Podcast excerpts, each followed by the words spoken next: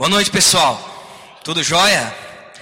Hoje nós vamos continuar então os nossos estudos sobre o livro do discipulado. Quem chuta em que lição que nós estamos? Quem se arrisca? Quem arrisca não petisca, né? Qual lição que é? Número? Eu vi um nove. Sim, é a nona lição. O discipulado tem 11 lições e nós estamos na. Na nona. Isso significa que o livrinho está acabando e que o ano também está acabando, né? Por falar em livrinho, esse é o livrinho do discipulado. A gente comentou algumas vezes no início dessa série de estudos sobre o livro do discipulado, mas para quem ainda talvez não tenha entendido, todas as lições que nós temos estudado uma vez por mês estão nesse livrinho aqui. Se vocês abrirem ele lá nos finalmente, vocês vão achar essa última lição, que é lá no finalzinho do livro, que é enfrentando as fortalezas, que é a nona lição. Então é muito importante estudar o livro, trabalhar com ele. Inclusive, ele é o que está lá na nossa linha de maturidade, o segundo passo, o livrinho do discipulado.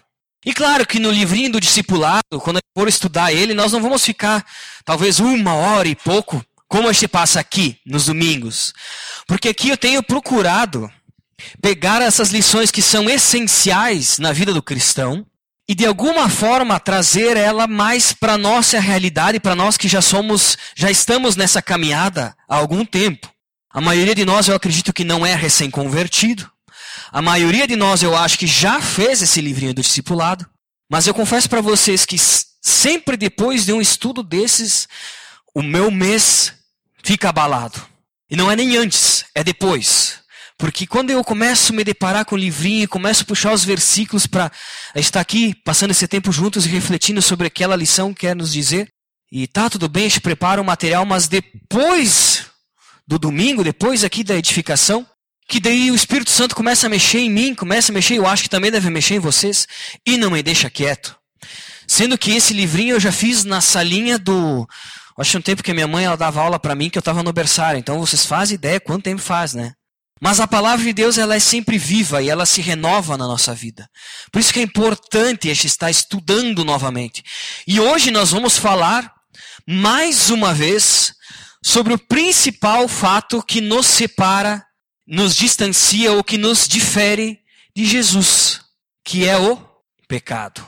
É o pecado. Se nós não, tivesse pecado em nós, talvez Cristo não precisasse nem ter morrido lá na cruz. Porque Cristo morreu lá na cruz para pagar os, o preço do nosso pecado, para que nós tivéssemos acesso novamente a Deus. Deus não consegue se relacionar conosco por causa do pecado. E nós já abordamos essa questão sobre o pecado em algumas lições mais para trás, lá no início do ano. Se não me engano, deve ser a segunda ou terceira lição do livro do discipulado. Mas hoje nós vamos falar mais em específico sobre, sobre como enfrentar as fortalezas. E a gente vai entender o que é essas fortalezas. Fortaleza não é uma das capitais do Brasil e nem também umas muralhas gigantes, mas a gente vai tentar entender um pouco melhor o que isso significa. Mas novamente nós vamos nos confrontar com a santidade de Cristo e o padrão elevado que Ele espera para a nossa vida, quem nós somos, a nossa natureza carnal, pecaminosa, que tende a pecar. Novamente nós vamos falar sobre isso hoje, mas que possa existir transformação, que não entre por um ouvido e saia pelo outro, mas que o Espírito Santo de Deus possa estar mexendo também no nosso coração para que a gente entenda essas verdades e que haja mudança que a gente caminhe realmente para uma direção que leve mais à semelhança de Cristo. Fecha teus olhos, abaixa tua cabeça, tenha algum tempinho com Deus. Talvez hoje tu não tenha ainda orado ou conversado com Ele ainda, mas entrega o teu coração para Deus e abre Ele.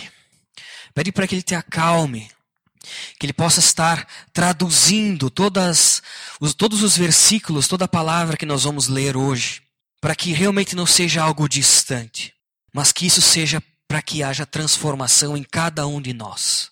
É um privilégio poder ouvir a Deus, é um privilégio poder abrir a palavra dele e ouvir o que ele tem a nos dizer para nós. E ele fala com cada um de nós de modo especial e particular, único. Por isso, abra teu coração diante de Deus. Pai, como nós cantamos até agora, o Senhor é um Deus grandioso, o Senhor é um Deus maravilhoso. O Senhor é um Deus que tem transformado a nossa vida dia após dia. E se não fosse pelo sacrifício do teu filho, Senhor, nós não estaríamos aqui tendo um acesso direto até ti. Pai, eu sei que tu não podes se relacionar com o pecado que muitas vezes existe em nós. Por isso eu te peço que o Senhor esteja nos ensinando como resolver essa questão nessa noite.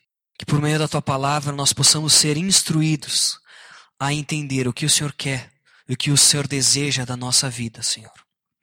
Que nós possamos também entender como não alimentar os nossos desejos, a nossa vontade carnal, mas viver uma vida que reflita o caráter de Jesus. É isso que eu te peço essa noite, Senhor. Em nome de Jesus é que eu oro. Amém. Amém, pessoal.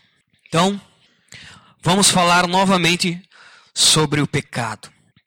Seria muito estranho se este estranho é até assustador. Se a gente visse algum adulto, vinte e poucos anos, que ainda não tivesse aprendido a caminhar com as próprias pernas. Seria muito estranho. Seria muito estranho se a gente visse um cidadão entrando por ali agachado, desde que ele, engatinhando, melhor dizendo, desde que ele não tenha algum problema físico, né? Mas muitos cristãos ainda são assim. É tão estranho tu enxergar para ele, porque ele já conhece a Bíblia há vinte e poucos anos, já deveria ser um adulto, conhecedor da palavra, mas ele ainda engatinha em relação ao pecado. Ele ainda cai nos mesmos pecados. E mais do que isso, ele ainda encontra desculpas para justificar aquilo que ele faz. É muito estranho se eu visse um adulto engatinhando. Assim como é estranho ver um cristão que deveria ser maduro ainda caindo nos mesmos pecados. Eu quero dizer que, sim, o cristão ele vai pecar. Nós somos pecadores. E a nossa luta contra o pecado só vai se encerrar no dia da nossa morte. Porque daí nós vamos receber um corpo glorificado e a santificação em nós será completa. Seremos como Cristo. Até lá, dia após dia, a cada amanhecer, nós vamos lutar contra o pecado. Mas o cristão não pode ser reconhecido pelos pecados que pratica. O cristão não pode pecar só porque ele vai pecar. Entende o que eu quero dizer? Nós devemos confrontar o pecado. Mas o que este vê hoje são cristãos conformados com o pecado. Mas não é isso que a Bíblia nos diz. Em 1 João, 1 João capítulo 3, versículo 6, nos responde a pergunta: o cristão ele pode viver no pecado? Não é se o cristão pode pecar. O cristão ele pode viver no pecado? A gente já deve saber a resposta, né? Mas vamos ler o que a palavra diz. 1 João, capítulo 3, versículo 6 diz assim: Todo aquele que nele permanece não está no pecado. Todo aquele que está no pecado não viu nem o conheceu. E ele está apontando para Cristo. Né? Todo aquele que permanece em Cristo não está no pecado. Todo aquele que está no pecado não conheceu Jesus. Não conheceu Cristo. 1 João, versículo 13, o versículo 9, mais para frente, continua dizendo assim: Todo aquele que é nascido de Deus não pratica o pecado, porque a semente de Deus permanece nele. Ele não pode estar no pecado, porque é nascido de Deus. Ou seja, nós sabemos que iremos pecar. Vai ter algum dia que a gente vai pecar. Provavelmente todo dia vai acontecer alguma coisa, algum deslize, a gente vai acabar pecando. Mas o cristão não pode viver no pecado e não pode cultivar até mesmo um pecado em específico. Viver naquele pecado e não mudar a sua trajetória de vida, não se arrepender, não entregar aquela circunstância para Deus. Viver no mesmo pecado é viver no pecado. Pecar faz parte, acontece, infelizmente, é a nossa luta. Isso vai acontecer. Mas não é justificativa alguma para que o cristão possa ou queira viver no pecado. O que a gente vê muito hoje, então, é que alguns cristãos, pessoas que acham e entendem que estão próximas a Cristo, que conhecem a Cristo, ou que, como a palavra diz, estão em Cristo, têm alguns pecados de estimação. Muitos de nós devem ter um cachorrinho, um gatinho, algum bichinho em casa. Este cuida, alimenta, compra umas ração. Muitas vezes dá mais dinheiro pro bicho do que pros de casa, né? Trata e leva em pet shops, né? O cachorro tá todo embelezado e o dono tá ali, né? Sempre com a mesma roupa, coitado. Tô brincando. Mas, da mesma forma que alguns cuidam do seu pet, do seu animalzinho de estimação e ninguém me toca, ninguém fala mal. Esses dias na frente de casa, deixa eu abrir um parênteses.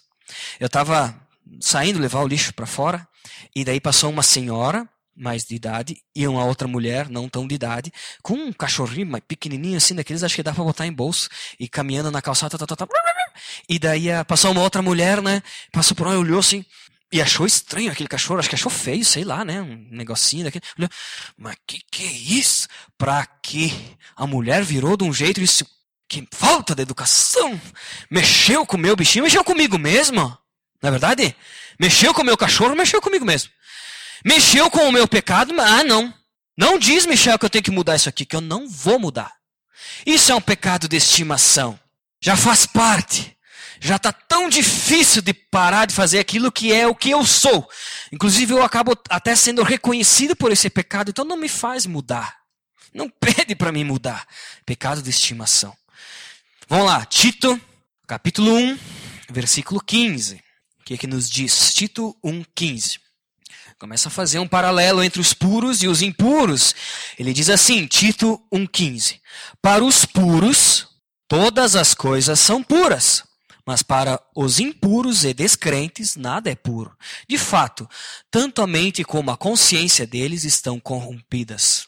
Provavelmente, aquele pecado que fica em nós, de estimação, a gente já nem, nem enxerga mais como pecado. A gente nem, nem vê mais ele como um problema. Porque a nossa mente deve estar corrompida, nossa consciência está corrompida. E isso diz que é os descrentes. Mas tem muito cristão que se engana a si mesmo, que acha que não peca, que cria justificativas até mesmo para continuar praticando o pecado de estimação. Sabe como é que a gente reconhece quando nós estamos criando, alimentando um pecado de estimação? E quando digo pecado de estimação, é a bendita fortaleza, né, que a gente falou antes. É aquilo que é difícil de derrubar. É aquele negócio grande na nossa vida que ao redor ali a gente protege, fica ali e não consegue lidar com aquilo, não consegue mudar aquilo, tem dificuldade. Fortaleza, ou para nossos dias atuais, talvez a pecado de estimação, né? Mas a gente pode ter uma consciência ou começar a tentar entender se estamos criando algum pecado de estimação quando, primeiro ponto, não há mais convicção do pecado. Ou seja, quando a gente acha que aquilo ali não é pecado mais. Ah, eu bebo até me entortar. Mas todo mundo, né? Puxa vida, hoje quem que não bebe, né? Não tenho mais consciência do pecado. Ah, eu sonego, sonego imposto. Mas ó, o mercado é assim, a crise está de um jeito que tá louco. Se não for assim, tu vai fazer o quê? Toda vez que a gente começa então a ser conivente com o pecado, é o primeiro sinal de que nós estamos criando um pecado de estimação.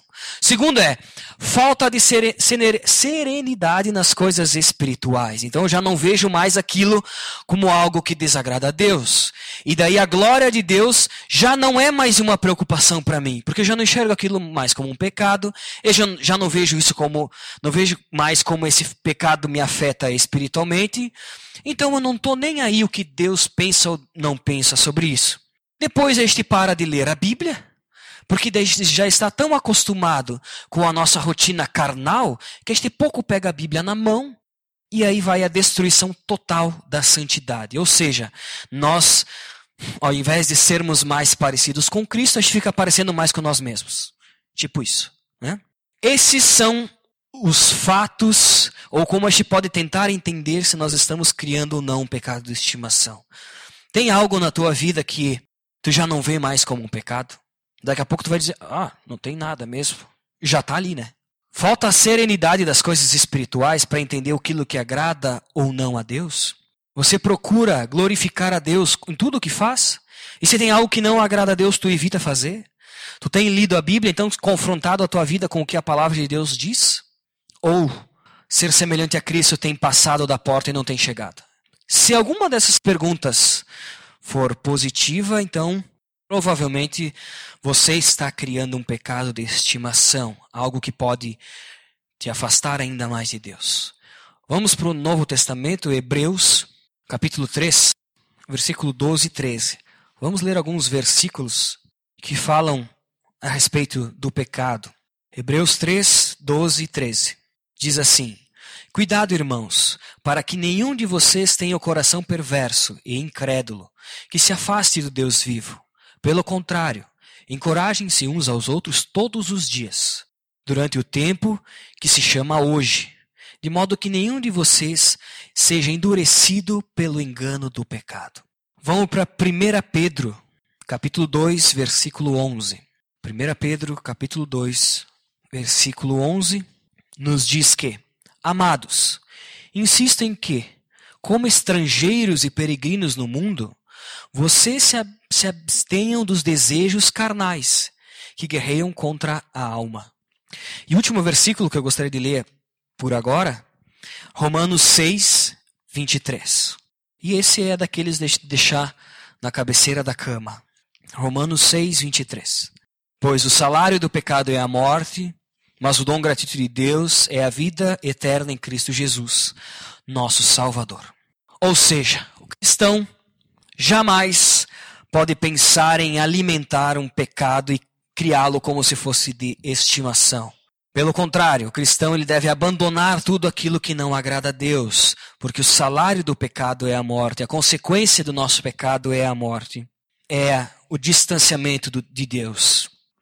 Tem uma frase que Está escrita em muita camiseta gospel por aí, dizendo que Deus odeia o pecado, mas ama o pecador.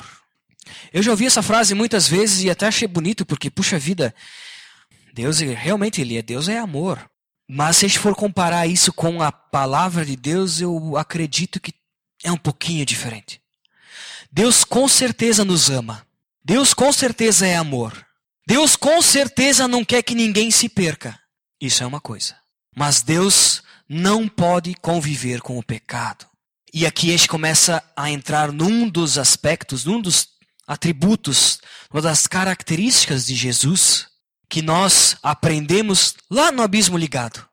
Deus ele é amor, Deus ele é santo, mas Deus também é justo. Muitas vezes a gente quer só o Deus amor para nós. Muitas vezes a gente quer o Deus que passa a mão na nossa cabeça. Muitas vezes a gente quer o Deus que resolva os nossos problemas. E a gente só percebe e quer estar perto de alguém que nos ama. Mas a gente até deixa de lado um pouco a questão de que Deus é santo e não pode conviver com o pecado. E mais do que isso, ele é justo. Então, nós, tudo bem, pecamos, mas temos Jesus como nosso intermediador entre Deus, e por meio de Jesus, Deus pode se relacionar conosco. Mas aquele que peca, aquele que não está em Cristo e que está no pecado, não sei se Deus ama, ama, mas a justiça dele também prevalece. É isso que nós vemos em alguns versículos, como Salmos, Salmos 5, capítulo 4, Salmos 5, versículo 4 e 5, nos diz que Tu não és um Deus que tenha prazer na injustiça, contigo o mal não pode habitar. Os arrogantes não são aceitos na tua presença. E aqui é uma palavra muito forte. Odeia todos os que praticam o mal. Vamos mais para frente em Salmos, capítulo 11, versículo 5 até o 7. 11, 5, 7. O Senhor prova o justo, mas o ímpio, a quem ama a injustiça, a sua alma odeia. Sobre os ímpios ele fará chover brasas ardentes e enxofre incandescente. Vento ressecante é o que terão, pois o Senhor é justo e ama a justiça. Os retos verão a sua face. Ou seja, se não for por Cristo, nós não temos como ter um relacionamento com Deus. Quando Deus está nos olhando, ele segura a ira dele com uma mão. Ele fica olhando para o Michel, fica olhando para nós, e ele segura a ira dele com uma mão, porque ele está vendo, nos vendo vendo Michel pecador por meio do sacrifício de Cristo. E todo aquele que acredita em Cristo tem perdão pelos seus pecados. Ele segura a justiça dele, porque senão não sobraria nada de nós. Entende? Deus ele é amor, ele não quer que ninguém se perca, mas ele também é santo e não pode se relacionar com o pecado. Mas o amor dele é tão grande que ele enviou o filho dele para morrer por nós, para que nós pudéssemos então ser perdoados da consequência do nosso pecado. E qual é a maior consequência do nosso pecado? A morte. E a morte ela vem pelo quê?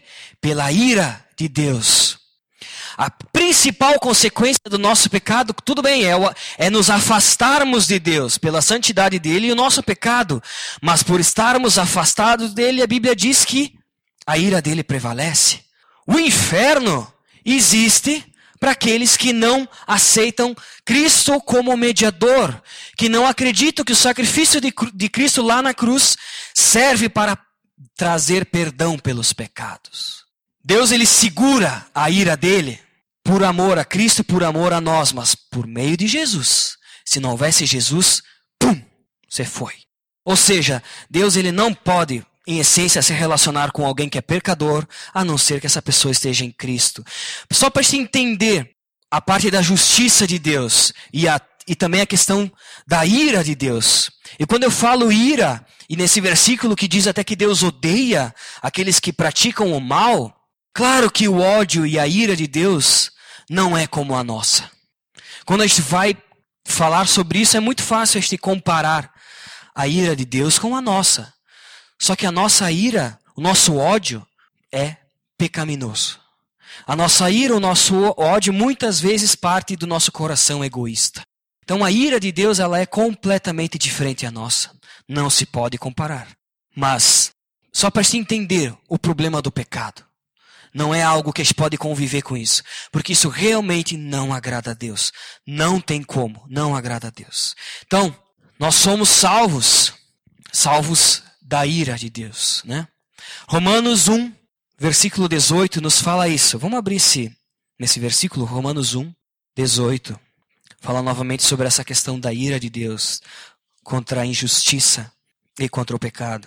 Romanos 1,18 diz: Portanto, a ira de Deus é revelada do céu contra toda impiedade e injustiça dos homens que suprimem a verdade pela injustiça. Então, nós somos salvos da consequência do nosso pecado, que além de, por consequência, nos afastar de Deus, a principal, o principal temor que nós deveríamos ter é a ira de Deus. Nós somos salvos da ira de Deus. Então, será que mesmo estando em Cristo, nós em Cristo, nós lemos até agora que é impossível aquele que está em Cristo viver no pecado. Se agradar com o pecado, porque isso não satisfaz a Deus de nenhuma forma. Aquele que não está em Cristo e é pecador, Deus não tem nem como se relacionar com ele. Só prevalece a ira. Mas será que nós realmente não temos pecado ou não temos vivido em algum pecado em específico, tem algo que nós estamos caindo dia após dia e não estamos nem se dando conta? Uma vez, na, naquele estudo sobre o, o pecado, como vencer o pecado, um dos primeiros, primeiras lições do livrinho do discipulado, eu mostrei uma lista de pecados que a Bíblia fala. Vou ler de novo essa lista, para talvez ficar um pouco mais claro. E a gente tentar entender se tem alguma coisa disso que está entre nós e Deus e está caindo, criando isso de estimação. Adivinhação, adultério, arrogância, avareza, bebedice, calúnia, ciúme, cobiça, concupiscência, contenda, corrupção, desonra, desobediência, dolo, engano, escândalo, feitiçaria, fofoca, fornicação, fraude, ganância, heresia, homicídio, homossexualismo, idolatria, infidelidade, inimizade, iniquidade, injustiça, intriga, inveja, ira, luxúria, maldade, maledicência, malícia, mentira, murmuração, orgulho, paixão, preguiça, profanar, prostituição, roubo, traição e vaidade.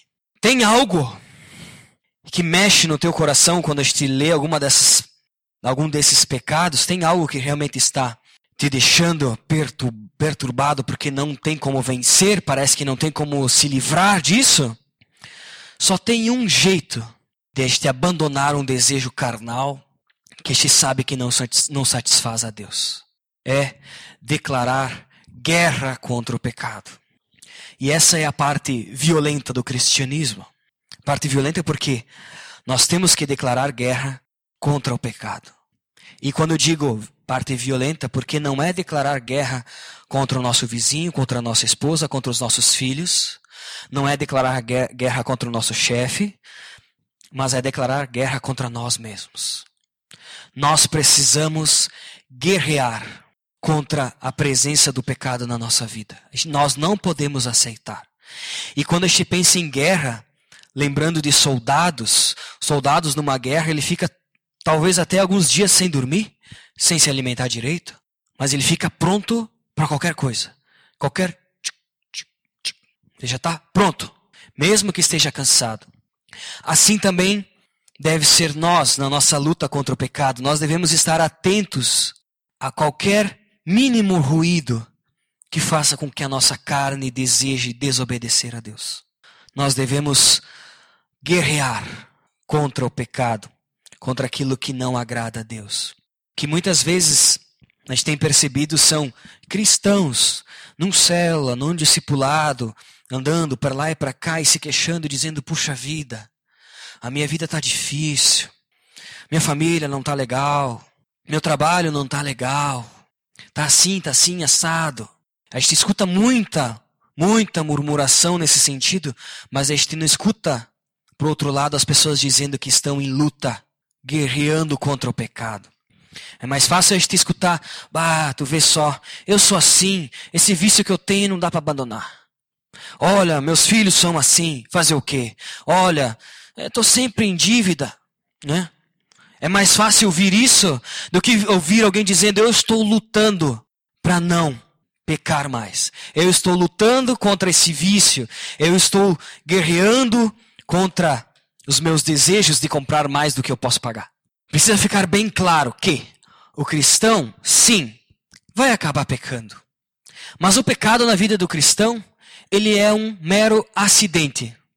Ele não pode acontecer de uma forma uma atrás da outra. Não pode. Um cristão verdadeiro precisa estar em guerra contra o pecado todos os dias. O cristão verdadeiro não pode ser conhecido pelo pecado que pratica. Lá vem o mentiroso. Lá vem o ladrão. Aquela empresa lá do cara lá, ele. Lá vem aquela que não sabe educar os seus filhos. Lá vem aquela que fica fofocando. Não dá para falar nada porque essa aqui, ó. Lá vem aquele que está devendo para todo mundo. Tu viu? O cristão vai pecar. Mas o cristão não pode viver no pecado. Não pode ser conhecido pelo pecado que pratica. Se alguém te chama pelo que tu faz, tá feio o negócio. Tá bem feio o negócio. Nós precisamos guerrear contra o pecado. Declarar guerra contra o pecado. Todos os dias. Abandonar aquilo que não agrada a Deus. Porque Deus ele não pode conviver com, com o pecado. Este sabe que isso desagrada a Deus. Mas como lutar contra o pecado então? de uma maneira bem prática, de uma maneira bem acessível, de uma maneira que eu gostaria que todos nós estivéssemos fazendo diariamente, de uma maneira que não tem como ficar dúvida como lutar contra o pecado. Primeiro ponto, leia a Bíblia. E isso a gente pode entender em Salmo 119, versículo 11. Vamos abrir ali. E se você não tem um devocional para essa semana, se tu gostaria de estar orando por essa questão, decore esse versículo. Escreva ele, deixa na tua carteira, deixa na geladeira, deixa no, no lado da cama. Salmo 119, 11. Porque diz assim: Guardei no coração a tua palavra, para não pecar contra ti. Sempre que estiver querendo desobedecer a Deus, lembra desse versículo. Ou se a tua área, por exemplo, é imoralidade, Tu tem visto pornografia na internet, tu tem olhado para a mulherada em volta e, e, a mulher, os homens em volta, tem tido dificuldade com essa questão. Estuda o que a Bíblia tem a dizer sobre isso, sobre a santidade, como Deus condena a imoralidade. Decore esse versículo e toda vez que tu tiver o desejo de fazer alguma coisa, que venha à mente esse versículo. Sabe? Se o teu problema daqui a pouco é a ira, é a raiva, Procure o que a Bíblia tem a dizer sobre esse assunto, memorize o versículo e guarde ele no teu coração. E toda vez que aquele desejo por pecar vier, fala, diz: Deus me ajuda, que esse versículo seja verdade na minha vida. Primeiro ponto, leia a Bíblia, estude a Bíblia. Se você não estiver estudando a Bíblia, é muito fácil saber que talvez esteja criando um pecado de estimação. O segundo ponto, então, é ore. Ore pedindo forças para que Deus ajude a superar esse pecado. Talvez seja um vício muito difícil. Talvez seja a mentira, talvez seja a fofoca, talvez seja algo que tu tenha herdado pelo, até pelos familiares, por aquilo, ou meio onde que você estava. Então é difícil de viver sem aquilo. Ore pedindo forças a Deus. Em 1 João 1,9, vamos abrir ali, 1 João 1,9. Esse é um outro versículo também que devia estar no nosso coração, memorizado, que diz que se confessarmos os nossos pecados, Ele é fiel e justo para perdoar os nossos pecados e nos purificar de toda injustiça. Confesse, ore confessando a Deus. Reconheça e se arrependa. Peça ajuda para que Deus ajude então a não cair mais nessa situação. Confesse os seus pecados, porque Deus ele é fiel, e justo para perdoar né? e para nos purificar. Um outro item muito importante é preencha o seu dia ou preencha a sua vida com coisas, afazeres que realmente agradam a Deus. Se tem algo que te faz pecar, fuja daquilo. E daí tu pode estudar até o, a história de José, que teve que fugir nu contra o pecado para não adulterar. Né? Procure essa história na Bíblia. Fuja do pecado. Preencha o teu dia ou aquele momento que tu sempre cai com alguma coisa que agrade a Deus. Se naquele lugar da rua, da cidade te faz pecar, não passa mais. Passa do outro lado da rua. Se aquela pessoa te faz ter pensamentos ruins, que te faz pecar, tente fugir de, de, dessa circunstância. Daqui a pouco tu está na tua empresa e sempre tem aquela rodinha das pessoas que ficam falando besteira. E daí a tua cabeça em automático começa a rir das besteiras que eles estão rindo, mas tu sabe que isso não agrada a Deus e tu fica frustrado. Fuja disso. Preencha teu dia com coisas que agradam a Deus. Simples. Leia a Bíblia, ore pedindo forças a Deus e fuja daquilo que te faz cair em pecado. E por último, Confesse os seus pecados e busque auxílio. Quem faz discipulado, levanta a mão aqui, só para gente ter uma ideia. Olha, tem pouquinha gente, viu? Uns 30%. Para isso, então, vamos ler Tiago 5, versículo 16. Tiago, capítulo 5, versículo 16. O outro versículo que está no nosso coração e que muitos de nós já conhecemos.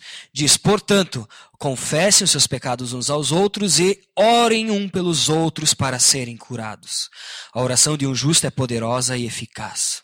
É muito difícil nós sermos semelhantes a Cristo sozinhos. É muito difícil nós abandonarmos um pecado de estimação sozinhos. É muito difícil. Nós existimos como igreja para que um possa estar ajudando ao outro nessa caminhada de ser mais semelhante a Cristo. Um célula só existe para que ali um possa estar ajudando ao outro naquilo que o outro tem dificuldade, dizendo: olha o que a Bíblia diz sobre isso. Na minha vida Deus tem feito tal coisa. E o discipulado é essencial para quem está lutando contra o pecado. Para quem não consegue parar de mentir, de roubar, de, sei lá, tantos outros pecados que eu não vou entrar em ser tão específico, para talvez não ofender ninguém.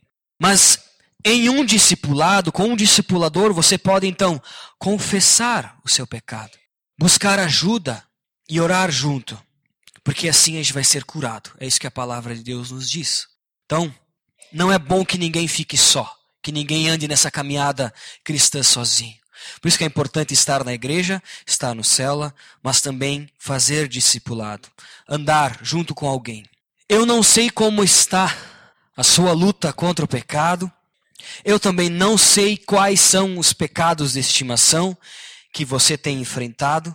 Eu não sei, talvez não tenha pecado de estimação, mas tem aquele que é difícil e que é mais doloroso para não pecar. Mas eu sei que Jesus pagou o preço por esse pecado. E por meio do sacrifício de Cristo lá na cruz, nós temos vitória sobre qualquer pecado. Não há pecado que Cristo não possa nos ajudar a superar. Porque o desejo dele para a nossa vida é que nós sejamos cada dia mais santos, cada dia mais puros, cada dia mais parecidos com o caráter dele, sem pecado. E essa é a nossa luta constante. Vamos abaixar nossa cabeça e novamente conversar com Deus. Talvez esse, esses poucos minutos que a gente tenha conversado, tu ainda tenha ficado com dúvida ou não tenha entendido tanto assim qual seria o pecado na sua vida que que está difícil de abandonar, talvez não tenha chegado nenhum até a tua mente, e tu até acredite que esteja tudo perfeito.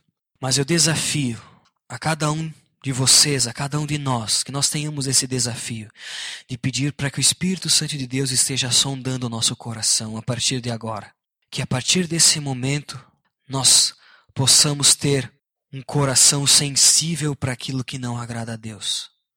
Que nós possamos, a partir desse momento, declarar guerra contra o pecado que quer habitar em nós. Que nós possamos estar com os ouvidos preparados para qualquer sinal de pecado invadindo a nossa vida. Assim como o dado que nós estejamos preparados sempre para guerrear contra o pecado. Pai, eu entrego a Ti o nosso coração, o meu coração, e peço que o Senhor esteja sondando e revelando a nós tudo aquilo que não te agrada, Senhor. Eu sei que nós temos pecado. Eu sei que nós vamos lutar contra o pecado até o nosso último respiro aqui na terra, Senhor. Mas eu sei que a tua palavra diz que o Senhor abomina o pecado e aqueles que praticam o mal, Senhor. Pai, nós não queremos ser conhecidos pelos pecados que nós praticamos, mas nós queremos ser conhecidos por sermos semelhantes a Cristo.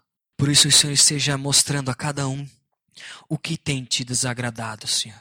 O que precisa melhorar? Nós não somos perfeitos, Pai, longe disso, mas queremos caminhar na tua direção, queremos ter um relacionamento íntimo contigo e queremos resolver tudo aquilo que pode nos afastar de ti, Senhor. Eu te agradeço porque a tua palavra é viva e mesmo falando sobre um assunto que nós conhecemos, entendemos, mesmo assim o Senhor nos chama para que este viva num padrão ainda mais elevado, Senhor, de santidade. Nos ajuda, Pai, a não nos conformarmos com a nossa vida como está. Nos ajuda, Senhor, a não sermos cristãos enferrujados, cristãos que conhecem versículos, que conhecem aquilo que não te agrada, mas que não praticam aquilo que realmente te agrada, Senhor. Pai, que haja uma transformação sincera na nossa vida que teu Espírito esteja nos confrontando e então mostrando tudo aquilo que há em nós de ruim que não pertence a ti, Senhor. Nos ajuda, Pai, a sermos cada dia mais semelhantes a Cristo, a não alimentarmos nada que não te agrada, nenhum pecado de estimação, a não criarmos fortaleza, Pai, na nossa vida, muito pelo contrário, que nós possamos colocar e entregar tudo diante da cruz de Cristo e pedir perdão, Senhor, se arrependendo. Nos ajuda a sermos assim, a sermos conhecidos como pessoas que buscam e querem melhorar a cada dia e não conhecidos pelos pecados que a gente pratica. Que isso não ocorra na nossa vida, Pai. É que eu te peço e te entrego em nome de Jesus. Amém.